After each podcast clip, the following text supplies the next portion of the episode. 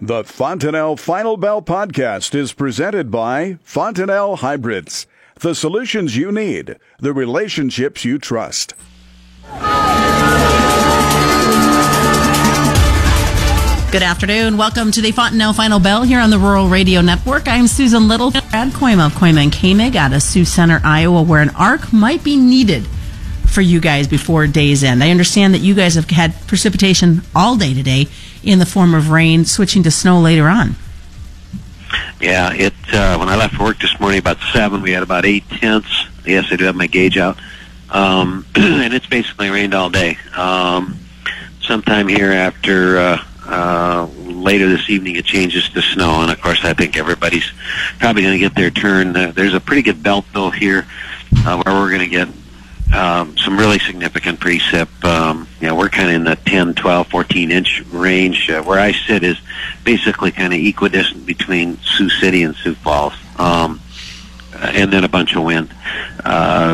Friends of mine, customers of mine out west have been just devastated already by the effects of this rain, snow, as they're trying to calve. I'm sympathetic to anybody that's got livestock, especially if they're outside, obviously. Well, my question is, what is this going to do to the cattle market? You guys have gotten the rain. We're supposed to get that combination. Then it turns to snow. Not conducive for cow-calf pairs, not conducive for those animals in the feedlot as well. Well, no, certainly not. It takes...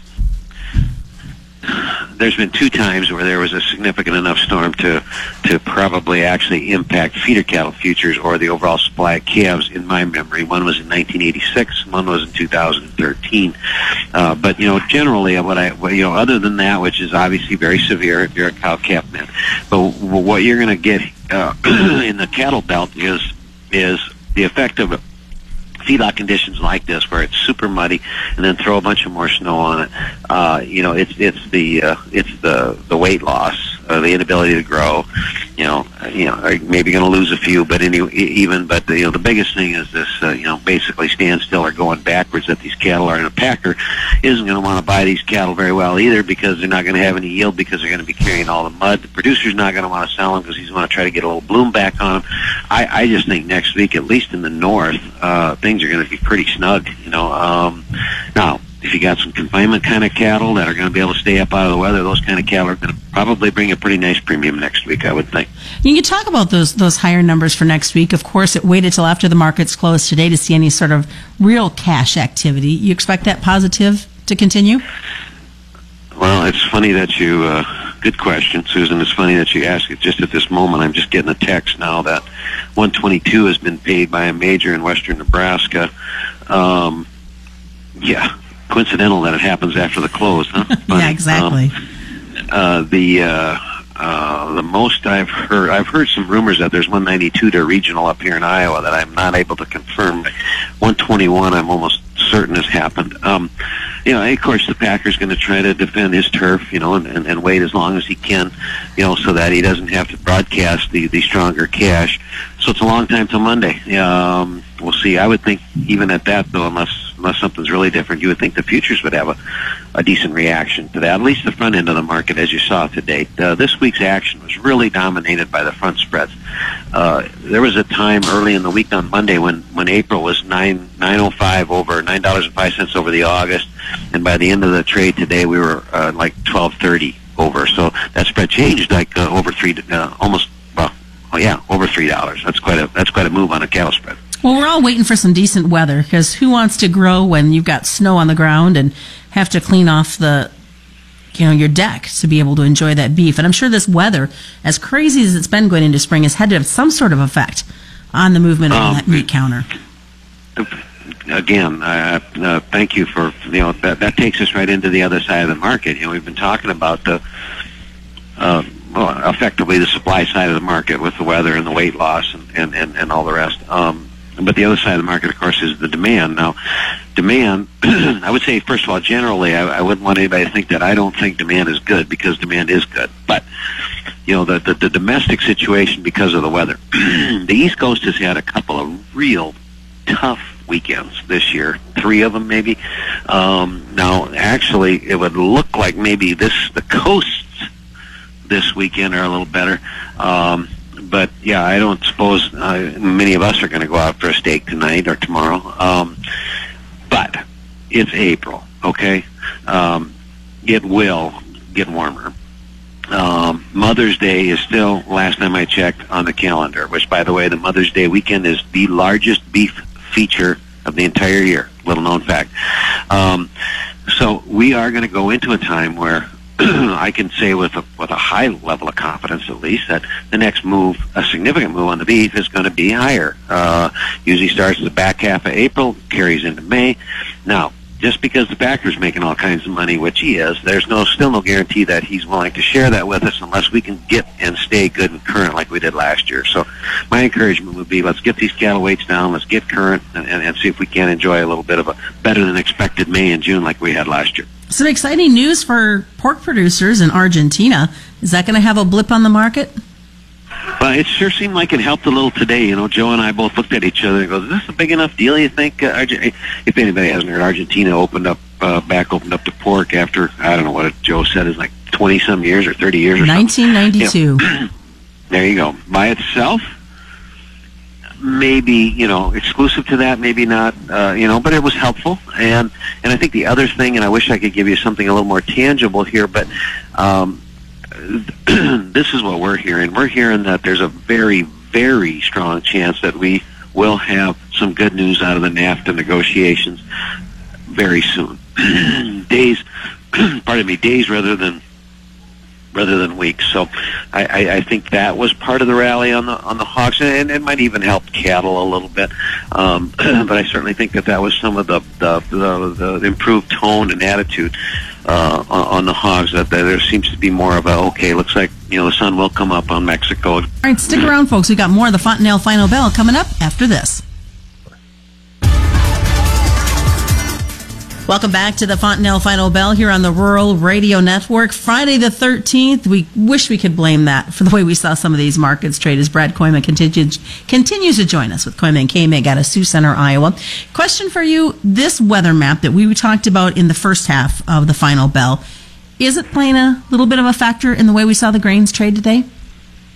Well, it is, and it's you know, I say that a little bit with, you know, tongue-in-cheek, because I'm sure you're going to have a listener that's going to right away go like, yeah, really? You know, don't they know we should be planting corn? But it seemed like today the market was dominated by this moisture in the wheat belt, which has been so long since they've had any moisture in the wheat belt. I happened to smile, too, because it was kind of like, really, that makes a difference on Kansas City wheat, which is the winter wheat, which they've told me 10 times is all dead by now. But anyway, The negativity, I think, from the moisture standpoint, I would certainly be one of the first people to say that, you know, at some point you would wonder whether or not a delayed planting story might still come to the top of the pile here relative to the corn. You know, I'd like to come up with something that really was useful and clever for the people that are listening on the grain, Susan.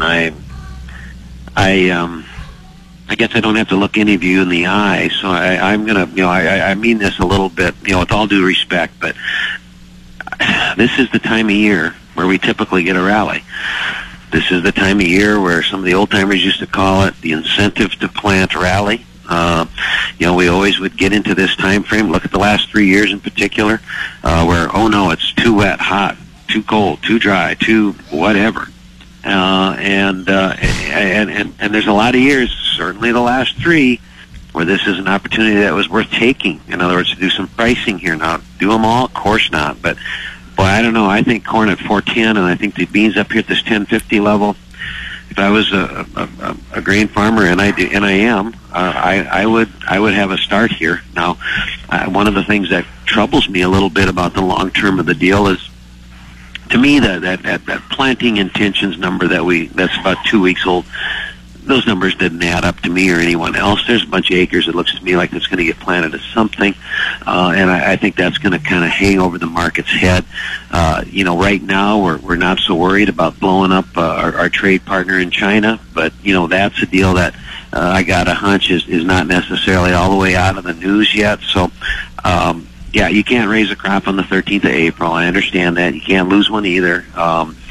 But I would use this kind of a move to certainly consider doing some marketing starts, and then we'll go from there as we proceed into the season. We'll see how the weather acts.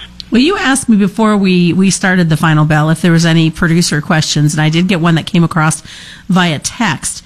And Tim is wondering, with the way the current status is of the environment, now he's not talking weather. He put that in parentheses, not the weather. He's talking the trade, you know, the talk of us getting back into TPP. We've got all these issues with China. How much should he or a person think about marketing that new crop grain, not knowing what the environment's going to be, you know, 4 or 5 months from now? Well, it's a great question and insightful too. And I apologize. I'm glad that he brought that up because TPP was in the dialogue today, and it hasn't been since actually before the election, really almost. I'm sympathetic. I'm sympathetic to the uncertainty that's been created by the anxiety with the whole trade thing now. He wants me to give him a good answer, though. To the best of your ability, he said.